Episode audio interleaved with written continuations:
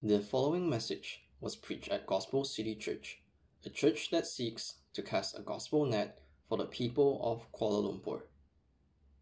All right. Good morning, everyone. Uh, welcome to Gospel City Church. My name is Nick Gonyea. Um, I'm a covenant partner here um, at GCC. It is my honor and privilege to share with you the Word of God, particularly this passage, um, which seems daunting and scary. Uh, and thank you, Adam, for reading uh, the very long text. Really, really appreciate it.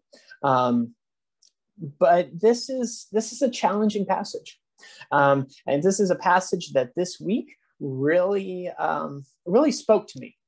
And my hope and prayer is that Judges 17 and 18 will do the same for you. Um, I want to open this way. Throughout the Bible, God says that he will be the absolute king over all things, absolute king over all things, that he's taking over and all things will bow down in subservience to him. He will rule over all creation and he will have the final say on all things.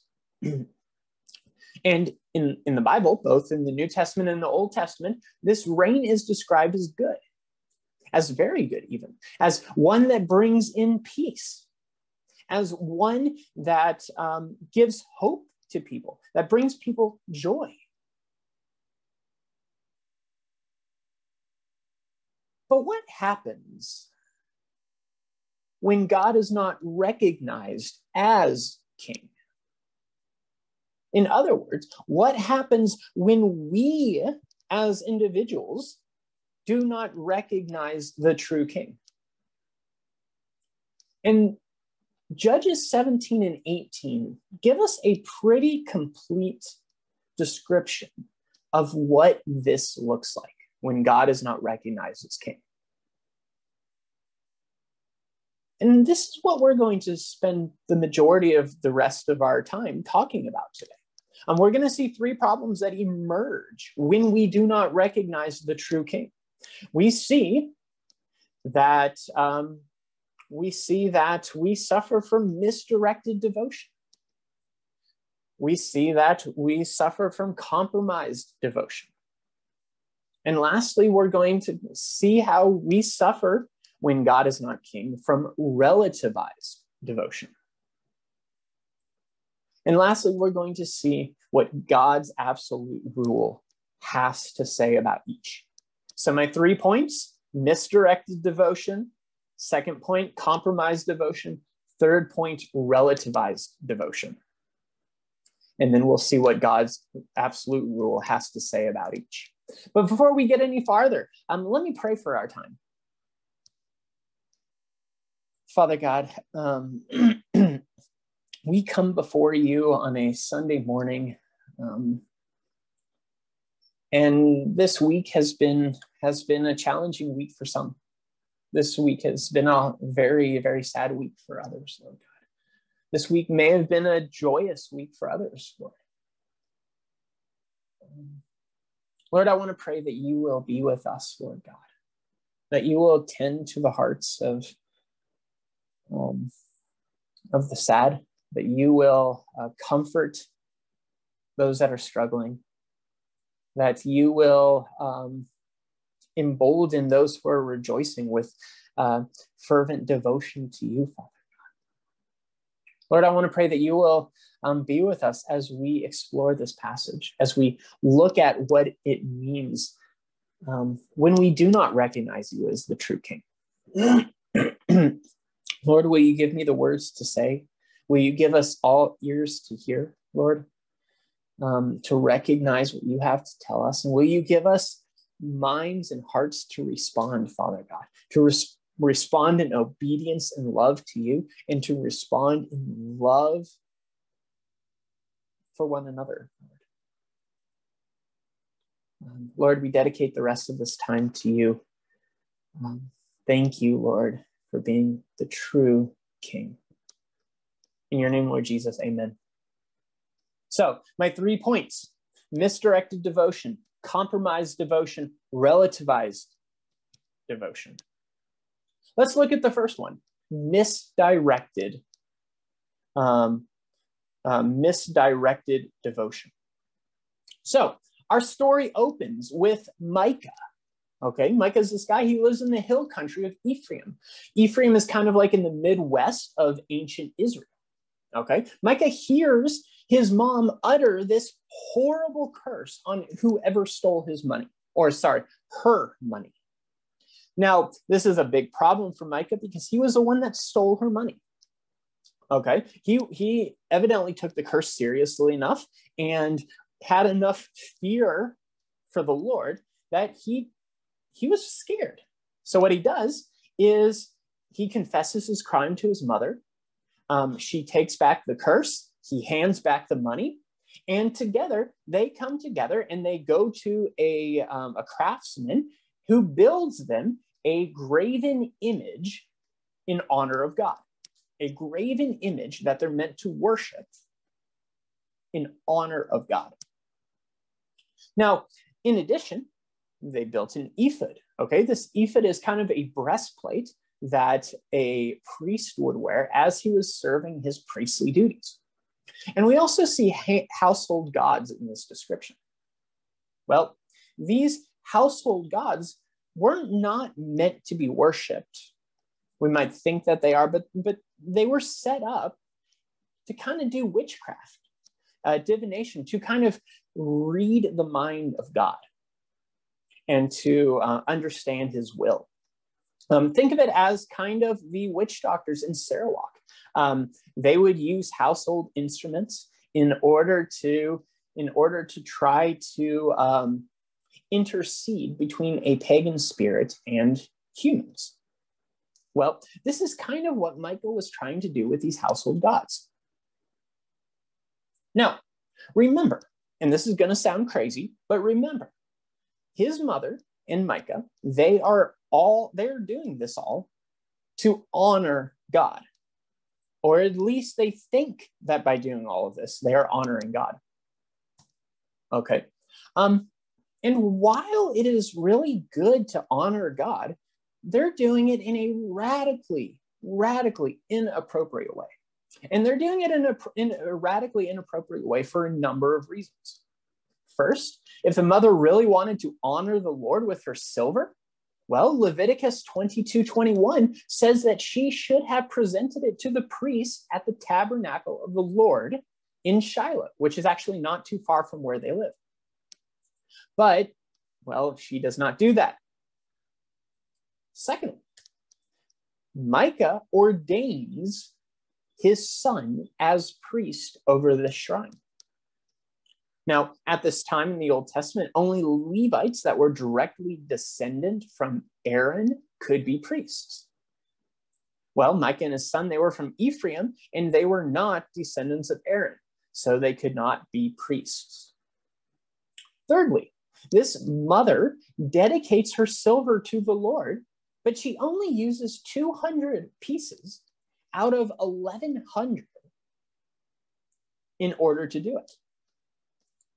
It shows that maybe her fervent devotion to God was not really all that fervent after all.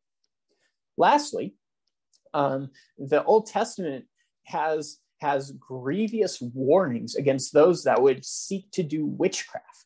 Okay, God says, put them, put them to death, clear them out of the nation if they try to perform witchcraft, which was what the household idols were for. So, with all these things, it might sound apparent, uh, it might sound like they're being fervently devoted to God, but they're really not. Okay, they knew that invert they knew that it was wrong for Micah to appoint his son as a priest. Verse 13 of chapter 17 says, Now I know that the Lord will prosper me because I have a Levite as priest. They knew this was wrong, yet they did it. And but really the last issue with Micah's devotion here, and this is the biggest one, is with this graven image. They actually violated the second of the Ten Commandments. Uh, the second of the Ten Commandments says that you will not make graven images of God. Well, God gave this command because it's actually impossible for an image that you worship to capture the full range of God's glory. It is impossible for an image you worship to capture the full range of God's glory. You can emphasize God's strength in this image, but when you do that, you might marginalize his compassion. You will marginalize something else. You can demonstrate God's grace in an image, but in that same image, it is hard not to ignore his justice. The truth is, you cannot really demonstrate all of who God is in an image. So if you worship God through any image, it, it's going to give you this slanted understanding of God. See, Micah here, when he's when he's uh, creating this shrine, he is emphasizing God's desire to bless. Okay, that's what he says in verse 13. He's doing all of this so that God will bless him. But in the meantime, he's at, at he's doing this at the expense of God's holiness. God sets certain commands on how he is to be worshiped. And this is kind of what verse 6 is getting at here. You have people like Micah. Micah's not the only one. He's kind of a representative of Israel here. Um, he is seeking to um, to to to uh, focus on one aspect of God while minimizing the other. And if we're honest, this is something that happens today as well. We may not actually carve a graven image to God, but we may mentally carve images of God where we exclusive is where we exclusively pay attention to one of God's attributes at the cost of the other. For example, we might rightly talk about God's love, and that is good and proper, and we need to. But we may also at the same time not talk at all about God's wrath against sin. I mean, it would be unloving if God did not judge sin. Or we might talk about God's mercy and grace, but do we talk about his holiness? Do we emphasize his holiness and his love and his grace and his mercy? Or do we just emphasize one aspect of God? If we exclusively talk about God in one way instead of another, what we're doing is we're carving God into a specific image that we think God should look like. And it's really what we want God to look like. Like the phrase, God helps them who help themselves. That is not a biblical phrase. That's not a biblical concept. God shows grace and God helps lots of, in fact, everyone um, God, God, everyone that God helps does not deserve to be helped. Right? They do not help themselves. Right? The, the example here is Micah. Um, it's not biblical. This carved image of God that we make usually ends up looking a lot like us. So the things that we value, the things that we emphasize, those are the things that we think uh, God emphasizes, that God prioritizes. And what this does is it gives us an inaccurate understanding of God. It distorts our understanding and it keeps us from truly appreciating and loving the Lord. So, this is why GCC here, we regularly preach and regularly conduct Bible studies through entire books of the Bible. This is why um, we teach all the aspects and qualities of God as it is presented in God's word, because we want to give an accurate understanding of who God is. And this is also one of the reasons why reading the Bible individually is so important because it allows us to truly understand who our great God is instead of just having a caricature of him. Well, Micah had misdirected devotion. He was trying to he was trying to shape God in as he saw fit. Are we trying to do the same?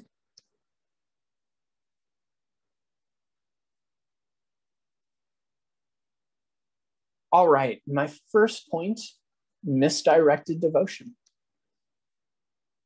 Well, my second point is compromised devotion. Let's take a look at this one. The scene shifts to an unnamed Levite who leaves Bethlehem and makes his way to Micah's house. The Levites, they were this tribe of Israel that were given the unique role by God to corporately serve him in the tabernacle. In Joshua 21, God gives the Levites 48 cities scattered through Israel to live in. The Levites' sole job was to travel to God's chosen house of worship in order to serve God and minister to his people. Yet, this Levite that we see in chapter 17 is very different than um, God's, God's wish for the Levites. Um, this Levite, he lives in Bethlehem. Bethlehem is not one of the 48 Levite cities. He did not journey to God's place of worship with other Levites. Instead, he moves into Micah's house and he serves as priest in Micah's shrine. And Micah, he's a, he's ecstatic about this. Okay, he is absolutely happy. According to 17 verse 13, um, he believes that God will prosper him because this Levite has become his priest. Well, both the Levites and Micah here are actually using God to try to get blessings. They're trying to use God in order to get blessings instead of actually worshiping Him for who He is. Well, the Levite is doing this through his appointed position, right? God made him as a Levite and gave him a certain role, and now he is he is abusing that role to make money and to gain prestige. Well, Micah, he is doing this through the shrine. He is doing it through the shrine and the Levite that he just hired to be his priest. But we see this kind of compromised devotion existing today as well. See, people try to find ways to get God to bless them all the time. I mean, some that's why some owners have spirit houses outside of their businesses here in Malaysia.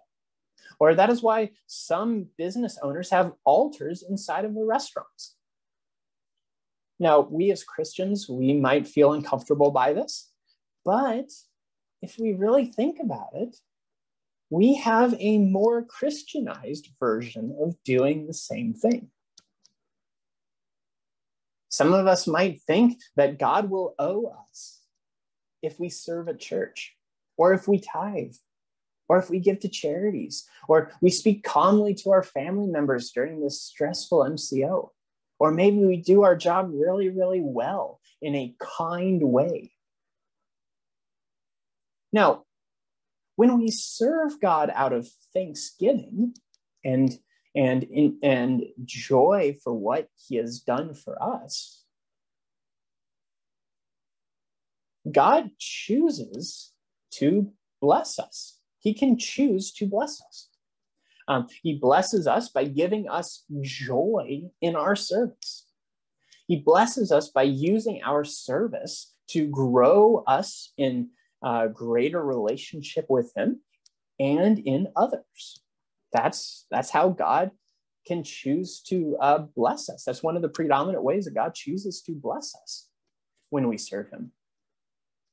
But when God does bless us, He is choosing to freely do it out of His grace.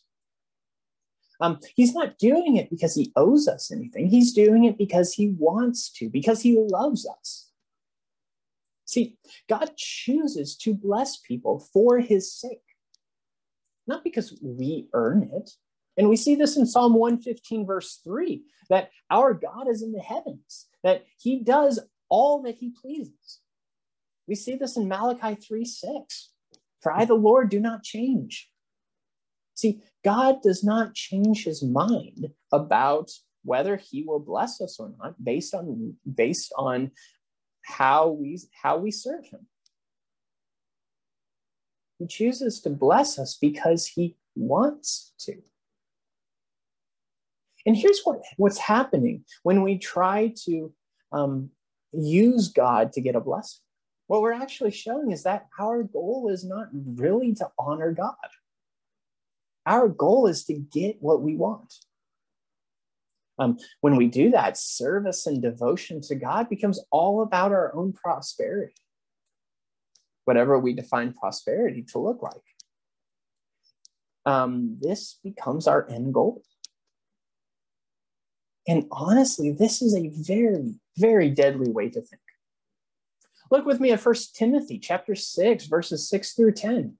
Um, I'll read verses 9 through 10 for us. But those who desire to be rich fall into temptation, into a snare, into many senseless and harmful desires that plunge people into ruin and destruction.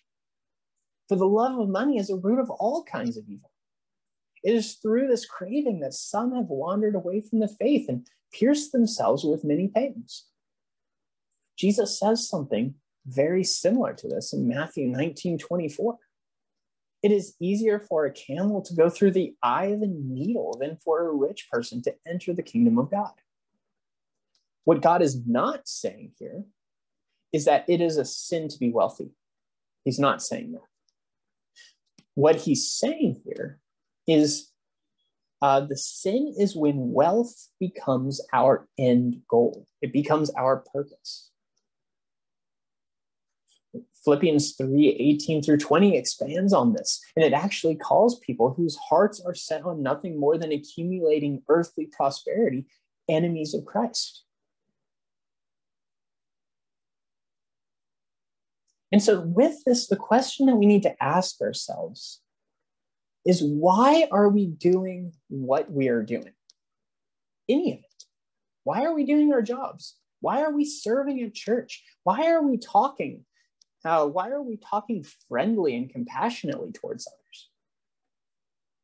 Are we living our lives doing good works, um, expecting that God will owe us a blessing or two because we do these things?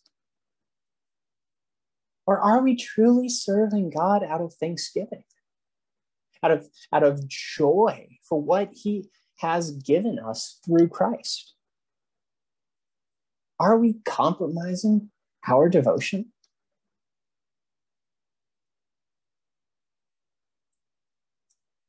Well, let's move on to the third point. If we misdirect our, de- our devotion, if we compromise our devotion, the inevitable result is we relativize our devotion. If we take a quick look back to the very beginning of the book of Judges, chapter 1, verses 1 through 36, we see the Danites. The Danites were unable to conquer the land that God gave them. And that was solely because they were unfaithful to God. And now, if we go back to our passage today in chapter 18, we see that the Danites do not have the land. Um, they and they, they do not have this land, and that really irritates them. Okay, they're a big tribe, they need more land.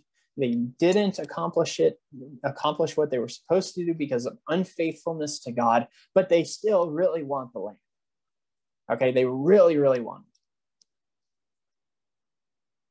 it. And so what they do is they send they, they go on this spy mission and they send spy, five spies out to scout the land and return to the tribe um, in order to see what they can find, to, to see if there's any places in the promised land that they could take over. Well, the five spies, they return to the tribe and they, they report about the city of Laish. Um, it's a great target. It's um, undefended. It's peaceful. It's insecure. It's vulnerable. And the Danites are ecstatic about this. They send out 600 men um, clad for war in order to go conquer the city. Well, they make a pit stop to Micah's house. Apparently, all roads in Israel lead to Micah's house. Um, they they steal the priest, the Levite, they, or in, or otherwise they they they convince him that he'd be better off to work with them. They steal the shrine that that Micah builds. And then they march to Laish. They kill everyone. They burn down the city and then they claim it as their own. They rebuild the city and make it as they see fit. Now, instead of treating this whole story as one where the Danites obediently and faithfully um, obeyed God, they went out and they conquered the land that they were supposed to. The author here treats this as a tragedy. Well, first, the, the, the five spies, they bring the Danite soldiers to Micah's house. They hire the Levite and they steal Micah's shrine. Micah chases after them, crying out, You take my gods that I made and the priest, and you go away. What have I left? They took everything that Micah thought was valuable. And once they conquered Laish, with the help of the Levite, they set the shrine up as the official worship location in Dan. This shrine, according to verse 30 of chapter 18, becomes a major source of idol worship for Israel. And it becomes this major source of idol worship for Israel until the days of captivity, which is another way of saying the days when the northern tribes were sent into exile by the Assyrian kings. This means that the idolatry of Micah, the idolatry of the Levite, and the idolatry of Dan all has lasting effects of Israel for hundreds of years. In fact, if we look ahead to First Kings, we see this shrine in Dan becomes one of the official idol worship shrines for King Jeroboam. And we also find out the name of the Levite behind all of this. And this will blow your mind. Okay? The name is Jonathan. He is the grandson of Moses. Of Moses, like the Moses. Out of anyone in the Old Testament, the grandson of Moses should know how God acted through his grandfather.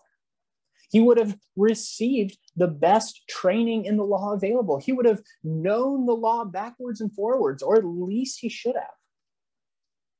Um, he would have, as the grandson of Levi, every opportunity to serve God properly as a Levite.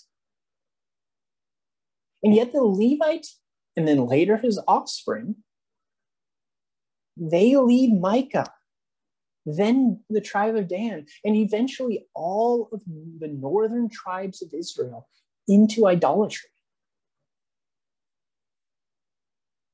And the second part of this tragedy is that the Danites they conquer Laish.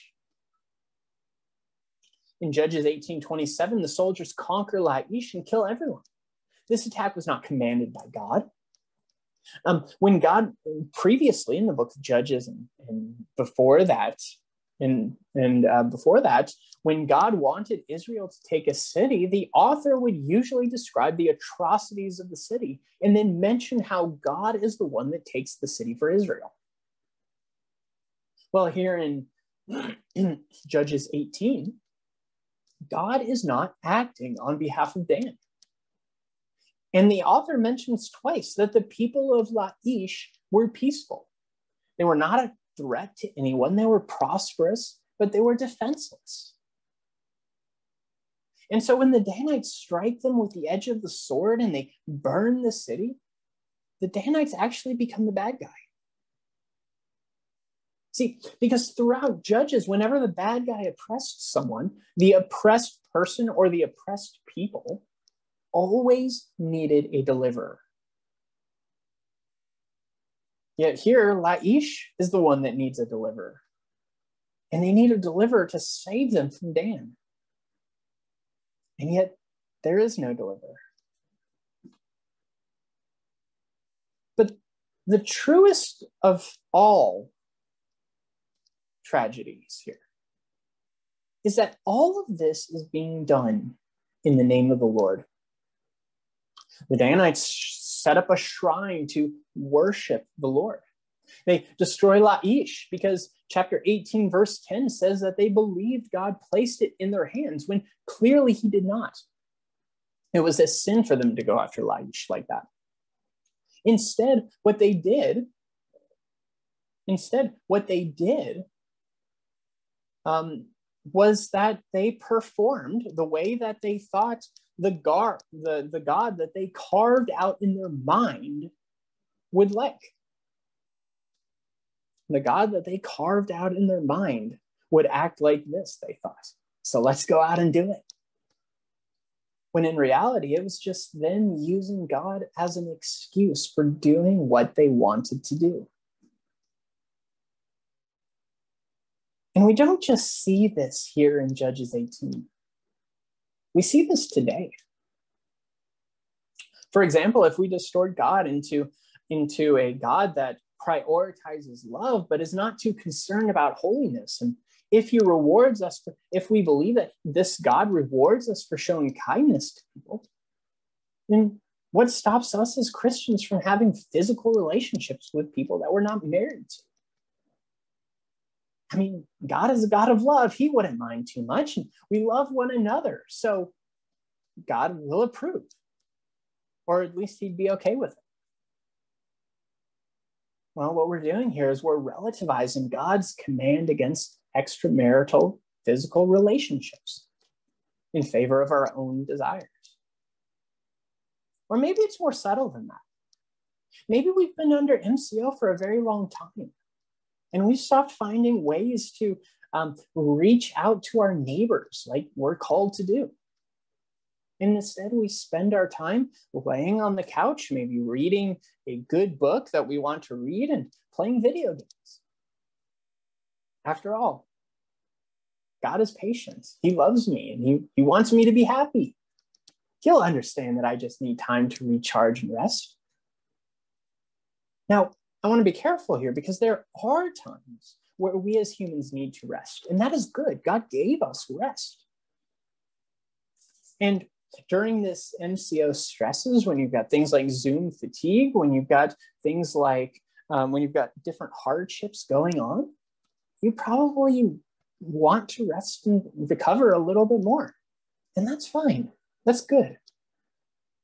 But if our regular excuse to not go out or to not reach out, I should say, to our uh, friends, colleagues, neighbors, um, at least through WhatsApp messages or through uh, FaceTime or, or Zoom or Skype to check in on them and ask them how they're doing and ask them how you can pray for them. If our excuse is we just need to rest, it, um, instead of instead of doing those things, then we might have a problem. Because what we're doing is we're relativizing God's command to make disciples in favor of our comfort. Maybe it's more subtle. Maybe it's even more subtle than this. Maybe we hold a grudge against a family member or friend who, as we're locked up t- together um, during this MCO, did something unkind to you. And you know, we probably we know we probably should seek restoration and reconciliation with that person because that honors God. But we don't. We don't because it's hard to do that. And God will forgive us anyway. Well, in that moment, what we're doing is we're relativizing, we're relativizing God's call to reconcile because of our desire to be comfortable is more important to us. And the reason we do this is because ultimately we believe that we make better kings than God. We believe that we're smarter, that we're more capable, that we have a better grasp on reality to make decisions about our own lives than God ever could. Yes, we want a God like we want we want a God like Micah wanted a God, but we want one that we can control. We want a small God that does not require too much from us, that, allows us to just go out and live our lives the way that we see fit. And you see, the only problem with this is everything. Because when we misdirect, when we compromise, when we relativize our devotion, we end up with a God who will always let us down, who is always powerless to protect us, who keeps us anxious about losing him, just like Micah was anxious about losing. And that's why people obsessed with wealth are always deep down afraid of losing it. And then they go out and they do whatever it takes to secure their wealth. But you see, being our being our own king also proves stressful in relationships because we do whatever is right in our own eyes. Then sooner or later, as the person that we're in a relationship with becomes becomes uh, becomes trouble in our minds, trouble, then we lash out at them in anger, or uh, we get stressed out at them, or maybe even we leave that relationship and turn to another that fits our mold better, that, that looks better in our own eyes. It's why people turn to specific forms of entertainment or recreation and are able to justify these in their minds. And so we come to the question how do we escape this misdirection, misdirecting, this compromise, and this relativized devotion? Well, while Judges paints a picture for us what life looks like when God is not king, the person of Jesus, the true king, shows us what it's like to have him as our ruler. Throughout the Gospels, Jesus heals the sick, he feeds the famished, he restores sight to the blind, he raises the dead to life. He did not have, he did not acquire land like the Danites or build a shrine out of silver like Micah did. He did not have wealth like Micah's mother. He did not seek prosperity. Instead, he used his kingship to bless others.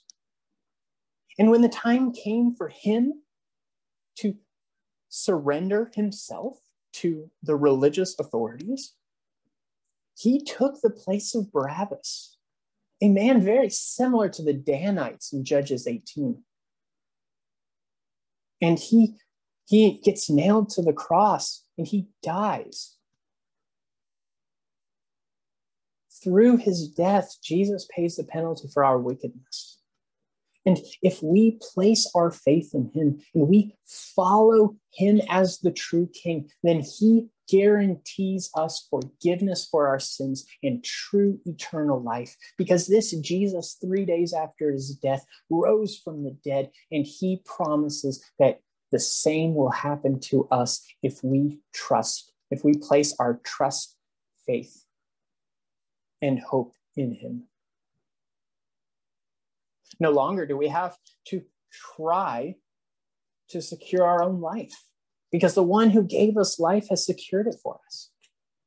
We don't need to be anxious of losing God because according to Romans 8:31 and the rest of Romans 8, there is no height nor depth nor width nor length that separate us from the love of God.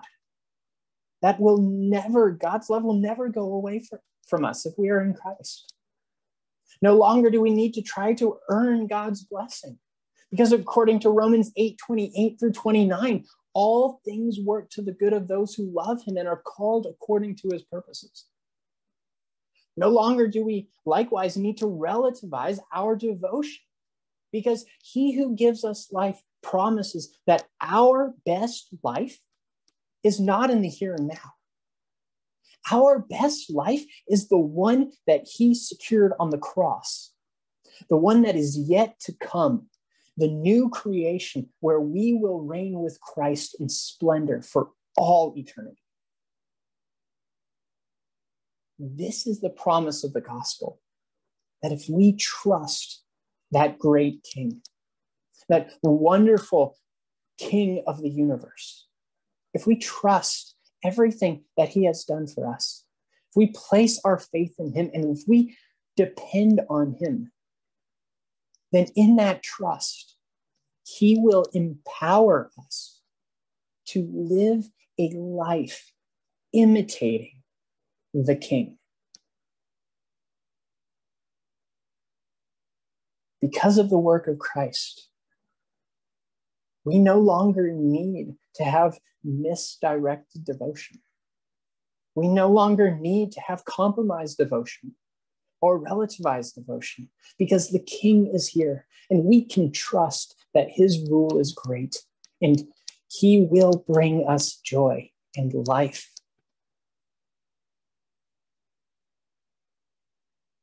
Um, in the life to come. Even starting in a little way, in little ways now. This is what it looks like to be under the true king. And to uh, the extent that we that we really trust this message, this gospel, that is the that is that is the extent that we can go out and we can imitate Christ the way that he loved others, the way that he supported others, the way that he gave graciously to others. We can go out and we can imitate Christ in those ways, trusting that the true King has given us everything that we need. Let us pray. Father God, you are wonderful. Thank you for this time.